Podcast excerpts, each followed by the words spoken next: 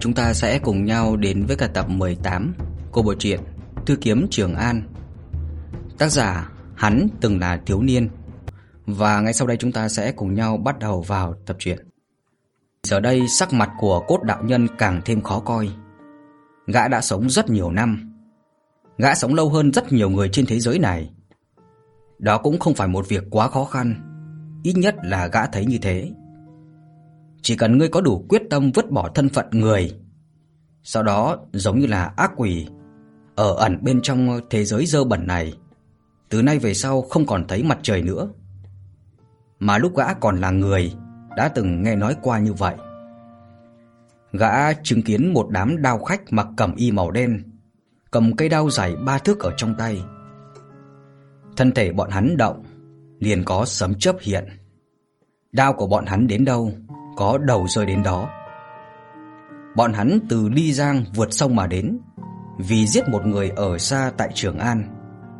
Bởi vậy, bọn hắn chết rất nhiều người, nhưng cuối cùng cũng xác thực đã giết được người mà bọn họ muốn giết. Vì vậy một thanh đao nổi danh thiên hạ, mà một câu chuyện cũng truyền khắp cả Đại Giang Nam Bắc. Chuyện xưa đó thì rất là dài, rất khó có thể nói tường tận. Nhưng nếu thật sự muốn nói một chút gì đó, hoặc là một câu nào đó để mà miêu tả cái câu chuyện đó thì chính là Giang Đông sở ra khách, đao ra người chẳng về. Giờ đây thì cốt đạo nhân bỗng nhiên nhận ra được thân phận của nam tử trước mắt này và cũng biết được tên của cây đao kia. Ngươi là hậu nhân của sở ra sao? Gã nuốt xuống một ngụm nước bọt, phát ra một tiếng ọt ọt, đắng chát mà hỏi. Nhưng mà sở thích phong lại không trả lời y. Y chỉ nhìn gã, yên lặng giống như là một bức tượng điêu khắc. Mây đen lúc này tụ tập ngày càng nhiều. Âm u áp xuống như muốn đập vụn thị trấn không có người ở này. Mưa không có dấu chút nào mà muốn dừng lại. Thậm chí ngày càng to, khiến cho khoảng cách chỉ khoảng 5-6 trượng giữa cốt đạo nhân và sở thích phong lại giống như là rãnh trời bị màn mưa ngăn cách. Lúc này đây thì thân thể của sở tích phong chợt phát sáng lên.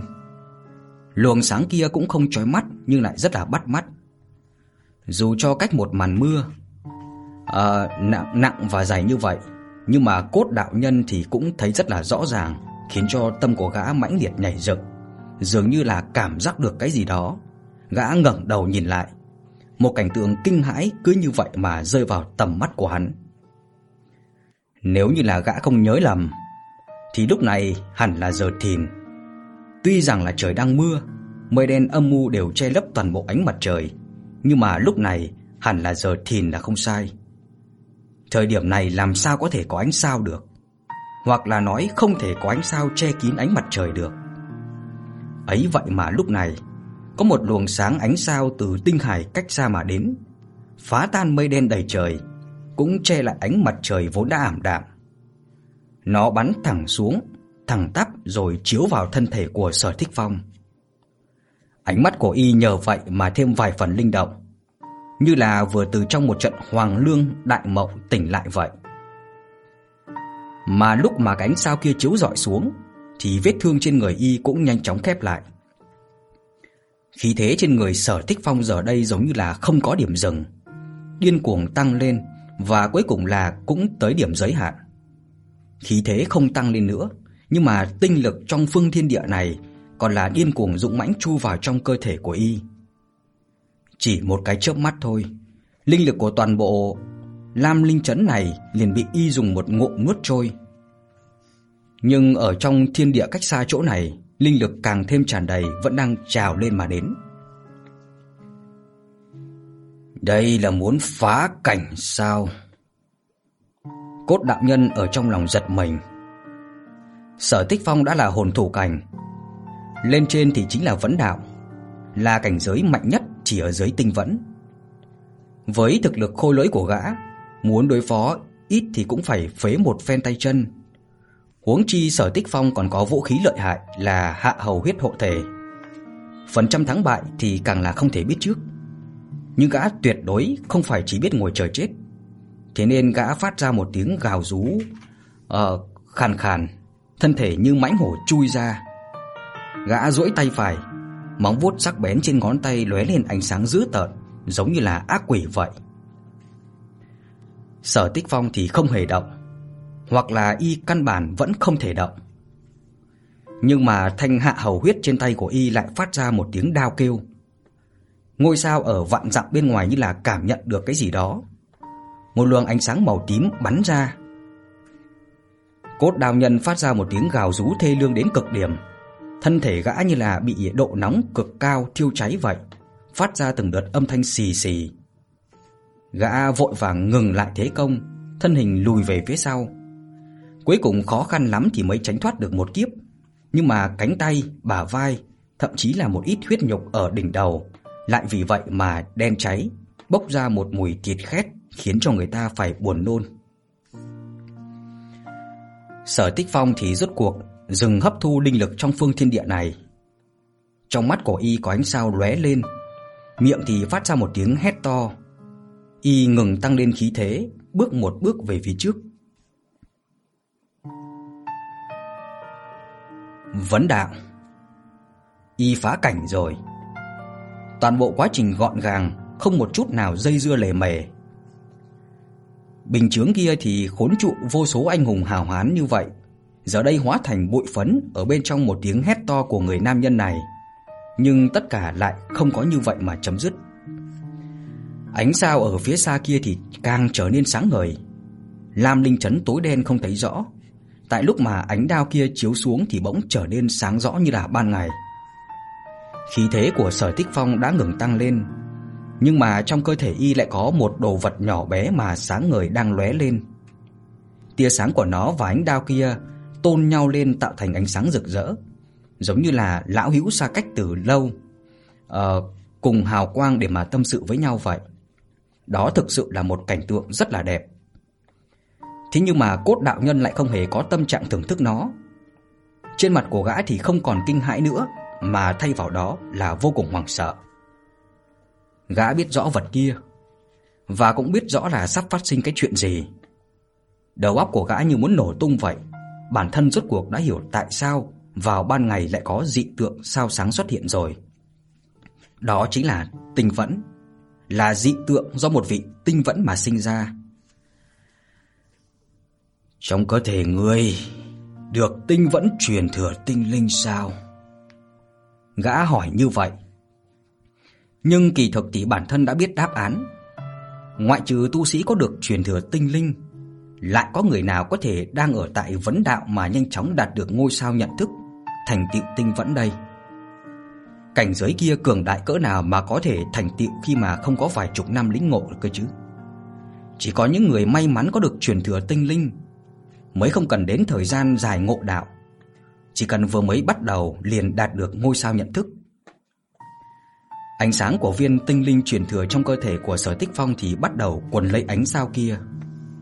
Bọn chúng triền miên, thân mật như là tình nhân, cuối cùng trở nên giống như hòa làm một. Một sợi tơ mờ ảo xuất hiện, sau đó nó không ngừng dài ra về phía hai đầu. Một đầu hợp với cả mệnh tinh trong cơ thể của Sở Tích Phong một đầu hợp với cả ngôi sao màu tím ở trên bầu trời. Quá trình kia xảy ra cực nhanh, xa vạn dặm nhưng chớp mắt là tới. Đợi đến sau cùng thì sợi tơ kia chợt lóe một luồng màu trắng bạc, sau đó biến mất không thấy gì nữa. Vào một khắc này thì trong hai mắt của Sở Tích Phong mãnh liệt tuôn ra một luồng ánh sáng thâm sâu. Mặc dù nó đến từ đôi mắt của y, nhưng mà lại giống như là ánh sao vậy. Một vật gì đó khác lạ tuôn ra từ trong cơ thể của y.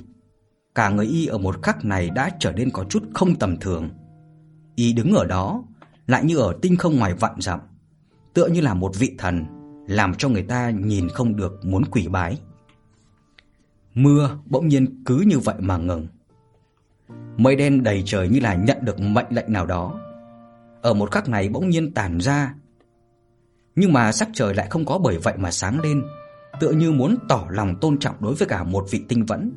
Mặt trời cứ như vậy mà tại thời khắc này biến mất, dù là ban ngày nhưng lại không có một chút ánh sáng nào cả. Trên bầu trời, những ngôi sao nối tiếp nhau sáng lập lòe. Bọn chúng tôn nhau lên thành ánh sáng rực rỡ, tựa như đang chúc mừng ngôi sao này lần lượt lần nữa sáng lên.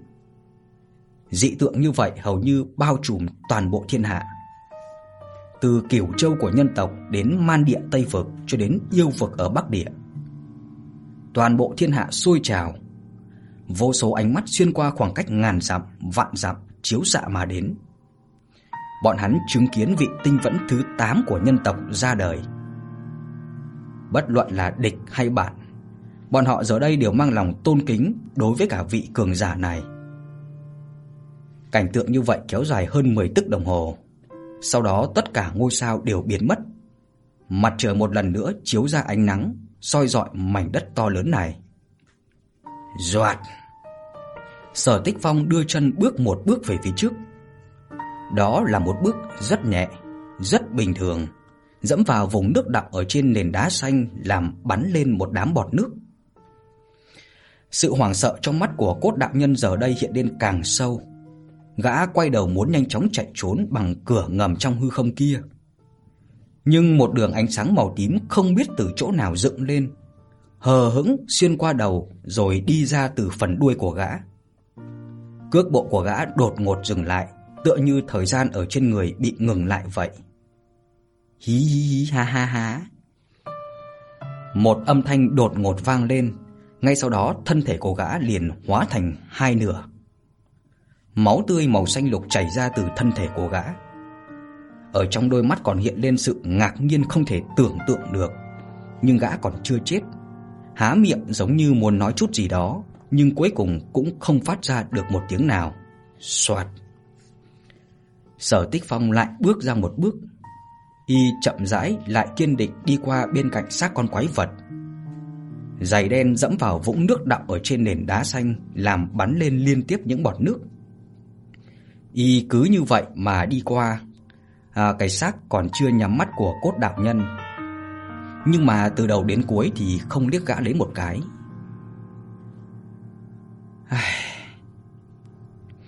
Bất chợt một tiếng thở dài truyền tới từ phương xa. Sở Tích Phong biết rõ thanh âm kia đến từ thành Trường An, Hoàng Ngô của Đại Ngụy. Ngươi không có đạo của chính mình. Giọng nói kia phát ra như vậy. Liên quan gì tới ngươi? Sắc mặt của Sở Tích Phong vẫn lạnh như băng, y đáp lại. Ngươi cần phải trở về. Đã thành tinh vẫn, Trường An này không cần ngươi ra mặt. nhưng ta muốn đi cứu một người. Sở Tích Phong nói, trên mặt như trước thì không có chút biểu cảm nào, nhưng mà ngữ khí lại kiên định và nghiêm túc. Người phát ra giọng nói kia chợt trở nên trầm mặc, tựa như đang cân nhắc chút gì đó. Và cuối cùng người đó nói ra lần nữa. Được, nhưng ngươi chỉ có thời gian một khắc thôi. Được, Sở Tích Phong trả lời lưu loát một cách dứt khoát. Sau đó y quay đầu, đi nhanh về phía cửa ngầm ở bên trong hư không còn chưa biến mất. Ánh mắt giờ đây âm u, u lãnh lại rất là kiên quyết.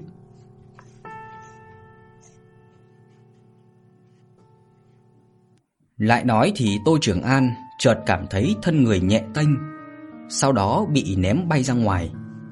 Hắn quay cuồng trên mặt đất đen nhánh rồi đập vào một thân cây héo rũ sau lưng thì mới ngừng lại được. Hắn cảm thấy đầu choáng mắt hoa. Các nơi trên thân thể truyền đến một cảm giác đau đớn kịch liệt. Hắn có thể cảm giác được thì đã gãy mất mấy cái xương sườn rồi. Cổ tay trái cũng như vậy, không thể vận lực nổi nữa. Nhưng tay phải của hắn thì trước sau vẫn cầm đao. Tô Trường An biết rõ, bản thân là một đao khách. Đã là một đao khách thì không thể vứt bỏ đao của mình. Huống chi hắn còn muốn dùng cây đao này để mà lấy xuống đầu của ả đàn bà kia. Chính là bọn nó đã hại Mạc Thính Vũ, lại giết Sở Tích Phong. Đây là việc không thể nào tha thứ. Vì vậy Tô Trường An cảm thấy mình phải giết ả ta. Nếu như giết không được thì để ả giết mình. Cho nên hắn chống đao đứng lên một cách khó khăn. Nhưng lọt vào tầm mắt lại là cảnh tượng khiến choán phải ngây người. Đây chính là một phương trời rất là kỳ quái. Trên bầu trời âm u không có mặt trời, cũng chẳng có ngôi sao, chỉ có một vầng trăng tròn màu đỏ tươi như là gai ngược sắc bén treo ở phía chân trời. Xung quanh hắn là rừng cây rậm rạp chằng chịt, mà mấy cây đó cũng rất là kỳ quái. Nó lớn lên mọc ra chạc cây rất là thưa thớt, lại chỉ có một ít lá cây đã héo rũ. Chỗ của hắn thì cũng được rừng cây này bao trùm không thấy trống trải bao nhiêu. Nhưng làm cho hắn cảm thấy sợ hãi chính là ở phía trước có một đám sinh vật mà bản thân thì chưa từng nhìn thấy qua bao giờ. Bọn nó có tứ chi dài như là con người nhưng mà cường tráng hơn nhiều. Trên lưng của bọn nó có gai ngược lóe ra ánh sáng lạnh lẽo, nhô lên cao, đâm rách cả làn da màu xám trong bóng tối. Mà giờ đây thì bọn quái vật đang ôm đầu, thè lưỡi ra liếm một cái thứ gì đó ở trên mặt đất.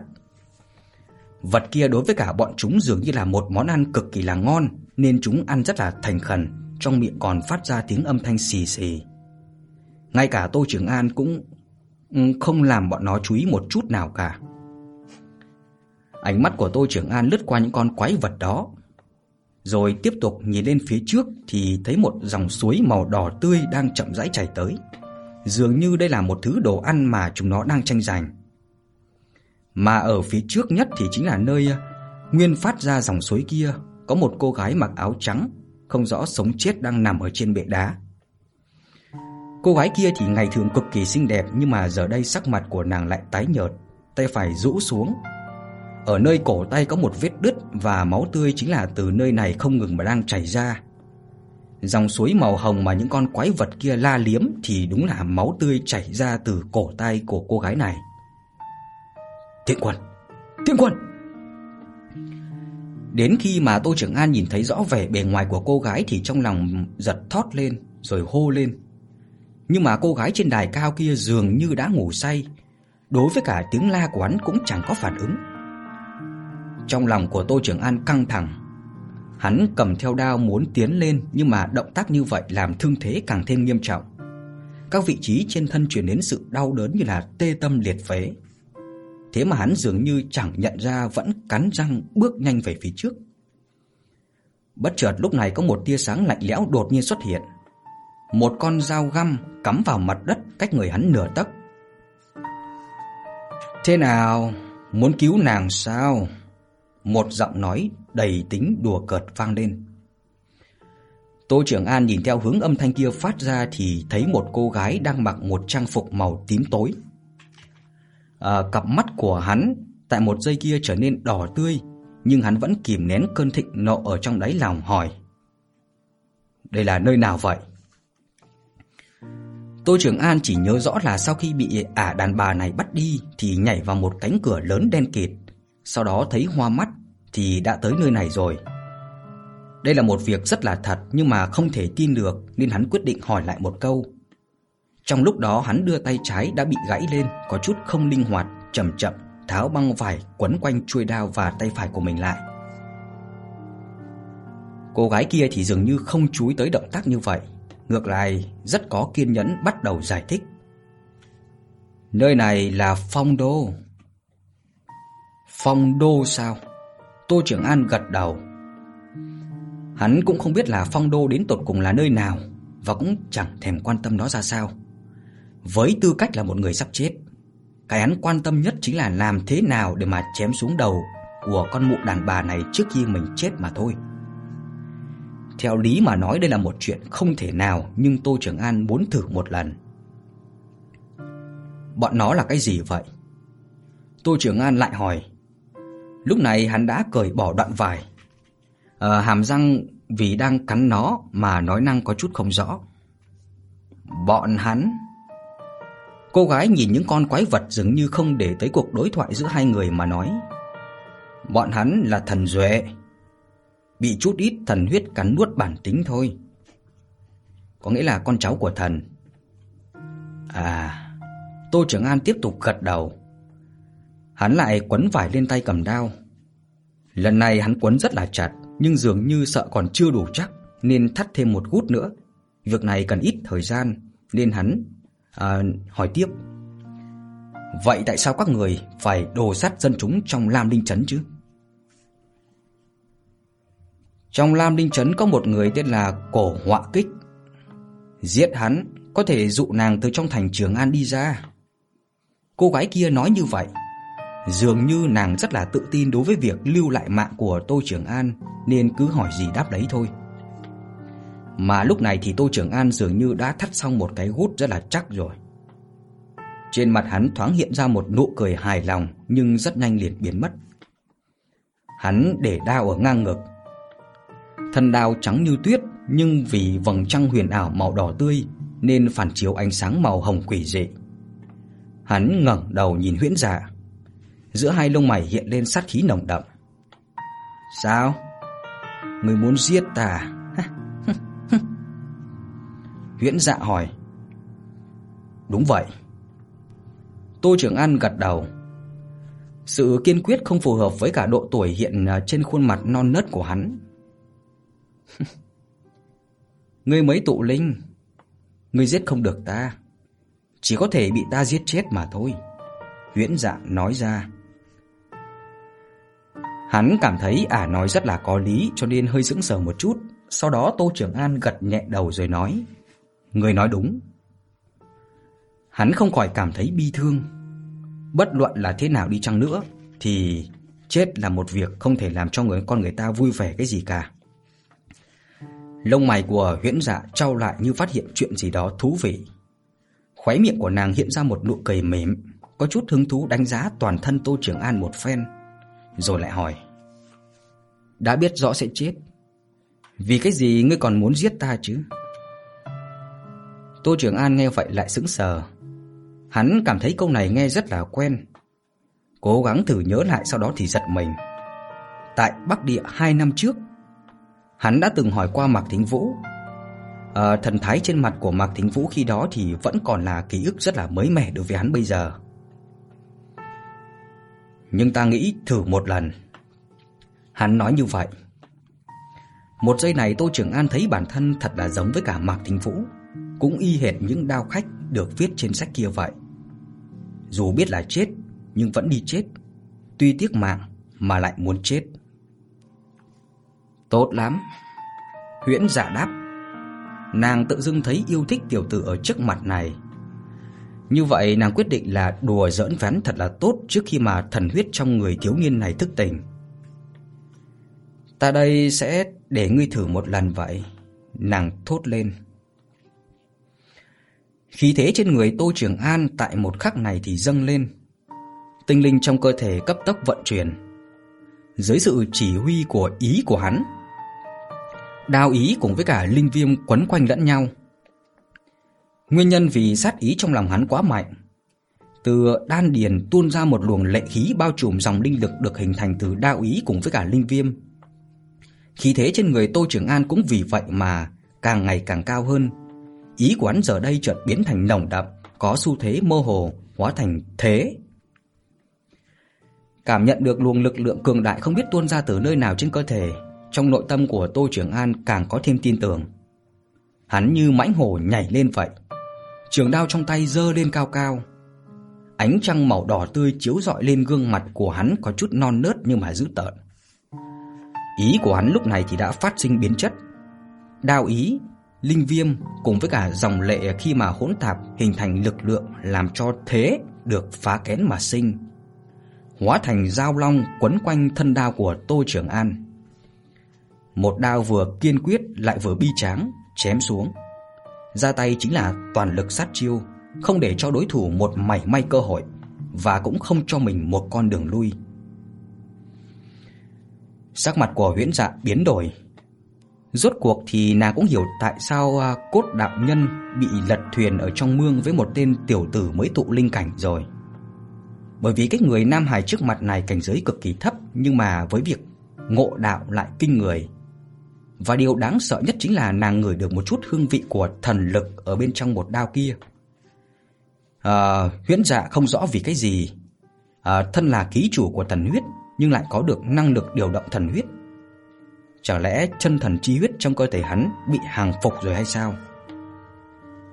Nhưng mà nàng rất nhanh thu hồi lại phỏng đoán của mình. Chân thần là bậc nào tồn tại vĩ đại. Ngay cả đám tinh vẫn được người đời à? Coi là thần thoại thì cũng không thể nào làm được, huống chi chỉ là một tu sĩ tụ linh cảnh như hắn. Mà trong lúc nàng đang xuất thần thì đao của Tô Trường An đã tới trước người. Nàng dùng mình một cái, không thể không thừa nhận một đao này có khả năng tổn thương mình. Huyễn Dạ thu hồi lại một tia khinh thường ở trong lòng, khu động mấy trăm sợi tơ nối với cả dao găm như là núi, uh, núi thét biển gầm, nghênh tiếp một đao của Trường An. Trường An trong lòng rung động nhưng ánh mắt càng thêm quyết liệt. Phanh! Một tiếng nổ tung vang lên. Thân thể Tô Trường An ngay chớp mắt bay ngược về phía sau 10 trượng mới tiếp được đất. Sau đó lại là một tiếng vang lớn làm cho bụi đất bay lên mù trời. Thân hình của Huyễn già thì lập tức dừng lại. Tuy nàng thắng được một kích kia nhưng mà nội tức cũng vì vậy mà có chút hỗn loạn. Trong nội tâm của nàng thì âm thầm kinh hãi chiến lược của Tô Trường An không cân xứng với cả cảnh giới của hắn. Nhưng thần sắc trên mặt của huyễn dạ lại như là mây trôi nước chảy mà nói, Một chiêu này của ngươi chỉ thế thôi sao? Ngươi như vậy không thể giết chết được ta đâu. Nói xong một câu này thì huyễn dạ liền mất hứng thú. Nàng có thể cảm nhận được mạng của Tô Trường An giờ đây như là chỉ mảnh treo chuông, Không có khả năng đứng lên. Cho nên nàng quay người định đi đến bệ đá kia Còn một vài nghi thức đợi nàng hoàn thành cũng không có quá nhiều thời gian để mà trì hoãn nữa. Một chiêu kia là Mạc Thính Vũ dạy ta. Nhưng người còn chưa kịp nói cho ta biết tên một chiêu kia, nên ta liền gọi một đao đó là Mạc Thính Vũ. Và ngay tại lúc này, ta mới học xong một chiêu khác. Nhưng mà người dạy ta cũng không kịp nói tên của nó cho ta biết. Vậy cho nên một đao này ta gọi nó là Sở Tích Phong. Âm thanh trong bụi mù truyền đến cũng không có lớn, hơn nữa lại suy yếu vô cùng. Hắn nói rất là chậm nhưng mà Huyễn Dạ không biết vì sao lại ngẩn cả người. Nàng không thể tin một tiểu tử tụ linh cảnh lại có lực lượng lớn như vậy, còn có sức lực để mà đứng lên như vậy. Nhưng mà việc khiến cho nàng càng không thể tin hơn nữa đã phát sinh một thân ảnh từ trong bụi mù đột nhiên lao ra. Đó là một thiếu niên 16, 17. Quần áo hắn tả tơi, toàn thân đẫm máu, chật vật không nói lên lời, nhưng trong ánh mắt của hắn lại có hỏa diễm bốc cháy. Hắn đem đao ở trên tay đưa ra phía trước, giày ủng màu đen không ngừng đạp ở trên mặt đất. Tốc độ quán giờ phút này bỗng trở nên cực nhanh, đến cuối cùng gần như hóa thành một cái bóng di chuyển như thế sấm sét mà lao về phía Huyễn Dạ. Hắn kiên quyết như vậy, cực kỳ giống một con sư tử cùng đường. Chân mày của Huyễn Dạ cau lại. Nàng chán ghét cảnh tượng trước mặt này, ghét người trước mặt cũng cực kỳ là không thích hai con ngươi đang bốc lên hỏa diễm của hắn.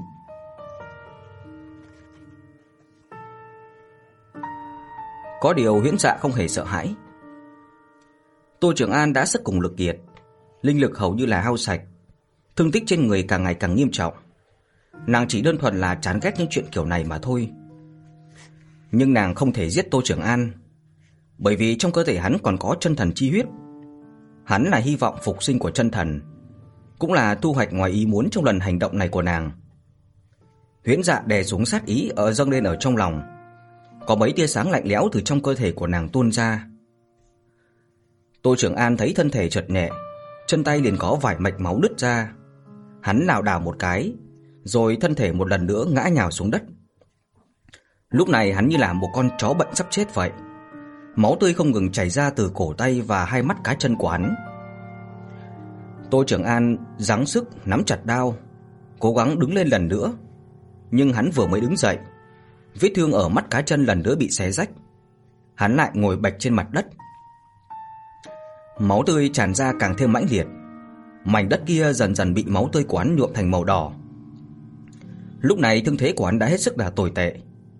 Cho dù cố gắng như thế nào đi nữa, cũng chỉ đổi lại từng cơn đau như là tê tâm liệt phế. Ta không biết là ngươi dùng biện pháp gì để mà chế trụ thần huyết trong cơ thể, nhưng mà linh lực của ngươi đã hao hết rồi, thân thể sẽ theo dòng máu tươi đang chảy ra kia mà càng thêm suy yếu. Trước lúc ngươi chết, chân thần ở trong cơ thể của ngươi sẽ thức tỉnh. Huyễn Dạ nói xong cũng không thèm nhìn Tô Trường An một cái, bước tới một bước trong hư không, thân thể đã đi đến bên cạnh bệ đá. Trên bệ đá thì cổ Tiễn Cân vẫn đang ngủ say như cũ, nhưng mà sắc mặt của nàng lúc này rất là khó coi, vì mất máu quá nhiều mà trở nên trắng bệch. Huyễn Dạ chậm rãi vươn tay về phía nàng. Một luồng ánh sáng âm u lóe lên, lập tức có một con dao găm xuất hiện ở trên tay của nàng. Mũi dao sắc bén đang kề sát trên yết hầu của Cổ Tiễn Quân. Tô Trường An chỉ biết dương mắt mà nhìn. Hắn muốn làm ra một điều gì đó, nhưng mà lực bất tòng tâm với cả thân thể đã sớm mất đi khống chế này. Hắn chỉ có thể hướng về phía Huyễn Dạ hét thật là lớn người người muốn làm cái gì?" Huyễn Dạ quay đầu nhìn Nam Hải đang nằm trong vũng máu mà nói: "Có một tòa thành được chôn sâu ở dưới này. Nó chính là hành cung của một vị chân thần, tên gọi là Phong Đô." Ở bên trong phong đô có một con đường tên là Hoàng Tuyền. Ở cuối con đường đó có một tảng đá, gọi nó là Tam Sinh. Ta muốn đi lấy nó. Trước giờ thì phong đô luôn ở vị trí này, nhưng mà từ khi mà vị chân thần kia chết đi, liền chìm sâu vào trong lòng đất. Muốn mở ra nơi này chỉ có thể dùng chân huyết của hậu duệ chân thần đi hiến tế. Và nàng cũng chính là hậu duệ của vị chân thần kia đó. Nói tới đây, khóe môi của Huyễn Dạ hiện ra một nụ cười nhạt. Nàng có chút hứng thú nhìn về phía Tô Trường An hỏi ý. Nguyên nhân chỉ là như vậy, ngươi đoán thử xem, hiện tại ta muốn làm gì chứ? Tô Trường An cũng không rõ là Huyễn Dạ đang nói về chuyện gì. Phong Đô, rồi Hoàng Tuyền, và còn có cả Tam Sinh nữa hắn hoàn toàn không biết. Nhưng hắn biết rõ một điều, nếu một khi mà con dao kia đâm xuống thì Cổ Tiễn Quân đang trong tình trạng suy yếu, sẽ không thể sống được. Đương nhiên hắn cũng biết mình không còn sống được bao lâu nữa. Máu của hắn chảy ra càng nhiều, đầu óc hắn bắt đầu choáng váng, nói chung hắn dần dần chìm vào trạng thái nửa mê nửa tỉnh. Nhưng hắn không muốn nhìn thấy Cổ Tiễn Quân cứ như vậy mà chết đi. Vì vậy hắn quyết định làm điều gì đó ngươi như vậy là không đúng đâu." Hắn nói một cách rất là nghiêm túc. Hắn muốn thử dùng cô gái này giảng giải đạo lý một phen. Đây cũng chẳng phải điều gì đó hay ho. Ít nhất thì Tô Trường An cảm thấy như vậy. Vừa nãy còn lớn giọng muốn giết nàng, sau khi đánh không lại người ta thì lại muốn giảng giải đạo lý. Tô Trường An cho rằng nếu là đao khách như Mạc Thính Vũ hoặc Sở Tích Phong, chắc chắn sẽ không làm ra cái chuyện mất mặt như vậy. Nghĩ tới đây, hắn không khỏi có chút tiếc nuối. Đến lúc sắp chết rồi mà bản thân cũng không thể trở thành một đao khách đúng nghĩa giống như là bọn họ. Nhưng nếu như phải chết, thể diện thì có thể để làm được gì cơ chứ? Tô Trường An tự an ủi mình. Nếu như có thể làm cho Cổ Tiễn Quân sống thêm một chút nữa, như vậy là đủ rồi. Bởi vì dù cho như thế nào, còn sống tốt hơn là chết. Về phần Huyễn Dạ thì chăm chú nhìn vào Nam Hải, đôi mắt xinh đẹp chớp chớp, tựa như đang chờ câu trả lời của hắn. Tô Trường An nhất thời không biết nói gì. Hắn suy nghĩ hồi lâu, sau nửa ngày mới lên tiếng. Ngươi làm như vậy, nàng nàng sẽ chết thật đó. Huyễn Dạ ngẩn người, chợt thở phù một tiếng rồi cười ngất đi. Nàng nghiêm túc nhìn Tô Trường An một hồi, giống như là thật sự cân nhắc lời hắn nói. Thật lâu sau, nàng mới lên tiếng. Ngươi đúng thật sự là một hài tử thú vị đó. Rồi sau đó nàng ngẩng đầu nhìn lên bầu trời. Đêm đen như mực, trên khung trung thì vầng trăng khuyết màu đỏ máu dần dần trở nên đầy đặn. Huyễn Dạ còn nói thêm: "Cùng ngươi nói chuyện phiếm, đúng là một việc làm cho người ta vui vẻ. Thế nhưng mà ta còn chẳng còn thời gian nữa rồi." Nói tới đó, nàng lại lắc đầu như thật sự tiếc nuối vì việc này. Nụ cười trên gương mặt biến mất. Nàng lại quay đầu nhìn về phía cổ tiễn quân đang nằm trên bệ đá. Dao găm trong tay từ từ lại gần chiếc cổ trắng ngần của nàng. Tô Trường An thì không ngờ sự tình lại nguy hiểm đến mức như vậy. Hắn mở miệng muốn ngăn lại, nhưng Huyễn Dạ đối với cả những lời nói đó như thể rõ thoảng bên tai. Mắt thấy con dao sắp ghim vào yết hầu của cổ tiễn quân rồi. Người dám sao? Bỗng bất chợt chỉ một âm thanh hùng hồn khắp bốn phương tám hướng mà vọng đến. Thanh âm kia như có ma lực quán trú, khiến cho trong lòng của Huyễn Dạ chấn động. Dao găm đang đâm xuống cũng vì vậy mà dừng lại trong giây lát. Ngoại trừ vầng trăng máu thì lúc này trên bầu trời đột nhiên xuất hiện một dải ánh sáng màu tím. Đó là một ngôi sao. Nó chợt xuất hiện rồi chiếu ra ánh sáng chói mắt xuống phương trời đất này. Tinh vẫn sao? Huyễn Dạ biến sắc mặt. Lực lượng của nàng còn chưa hoàn toàn khôi phục, nhưng loại uy áp nghiêng trời lệch núi này cũng đủ cho nàng biết được người đến mạnh mẽ đến mức nào. Nàng vừa dứt lời thì một luồng sét tím như là một con mãng xà từ trong hư không mà thoát ra bắn về phía nàng. Luồng sét tím kia phát ra một tiếng gào thét chói tai, rất nhanh tiến đến trước người của nàng. Nàng dùng mình một cái thầm nói không ổn, vội vàng triệu hồi vô số dao găm bao bọc xung quanh mình. Một tiếng nổ vang lên. Thân thể của Huyễn Dạ bị đẩy lùi mấy trượng, khó khăn lắm mới lấy lại thăng bằng. Nàng phun ra một ngụm máu tươi, hiển nhiên là chịu nội thương không nhẹ. Nàng biết mình không đánh lại đối phương, nên vội vàng vận chuyển linh lực để mà chạy trốn. Nhưng mà không cho nàng thời gian thở dốc, một thân ảnh tay cầm đao từ trong hư không lao ra, ngay lập tức đã đến trước người của nàng. Lúc mà Huyễn Dạ thấy rõ người đến là ai, thì con ngươi của nàng đột nhiên trợn trừng. Là nàng định nói mấy câu, nhưng lại phát hiện ra cổ họng của mình cứ ứ nghẹn lại, rốt cuộc chỉ kịp phát ra một chữ. Nàng cảm thấy đầu óc quay cuồng, cảm giác mơ hồ như thể đầu mình đang xoay tròn. Có gì đó không đúng, nên nàng mới mở to hai mắt nhìn xem trạng thái thân thể của mình. Nhưng mà thứ huyết dạ nhìn thấy được chỉ là một cái thân thể không đầu đang chậm rãi ngã xuống. Lúc này nàng mới bừng tỉnh hiểu ra là đầu của mình đã bị chém bay. bạch một tiếng vang rất nhỏ vang lên. Đầu của Huyễn Dạ đã rơi xuống đất, sau đó lăn lông lốc một hồi mới dừng lại gần đám quái vật vẫn đang thè lưỡi liếm huyết dịch của cổ Tiễn Quân. Những con quái vật kia giờ đây mới phục hồi tinh thần từ món ngon mà chúng xem là cực điểm. Bọn nó sững sờ nhìn vào bóng lưng của nam nhân đó, lại à, nhìn tiếp vào cái đầu vẫn còn đang trợn trừng mắt kia, lập tức phát ra một tiếng gào thét sợ hãi.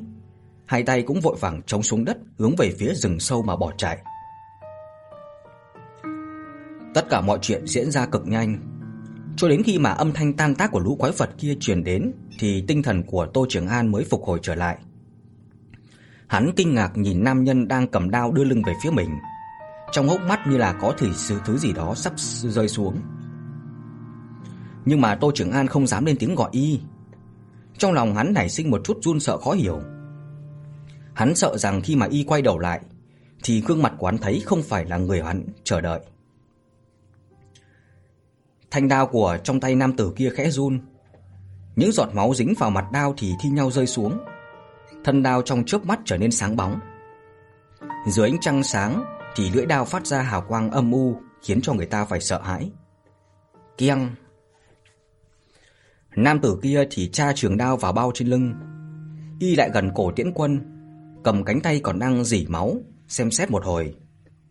Ánh sáng màu tím lóe lên, miệng vết thương kia dần dần khép lại. Sau đó y ôm nàng trước ngực, thân ảnh lóe lên xuất hiện trước người của Tô Trường An. Thứ kia bị Tô Trường An cố nén trong mắt giờ đây không thể kiềm chế được nữa. Hắn nhìn qua nam tử đầu tóc rối tung ấy, khóe miệng thì râu ria lộn xộn mà nước mắt như mưa, rốt cuộc hắn kêu nhẹ một tiếng, "Sở Tiền Bối." Nam tử mặt lạnh như băng lộ ra một nụ cười hiếm thấy. Hắn đặt chân của Cổ Tiễn Quân đang hôn mê xuống đất, để cho nàng dựa trên vai của mình. Tay kia giang tới Tô Trường An dậy, nói: "Để ta mang các ngươi trở về nhà."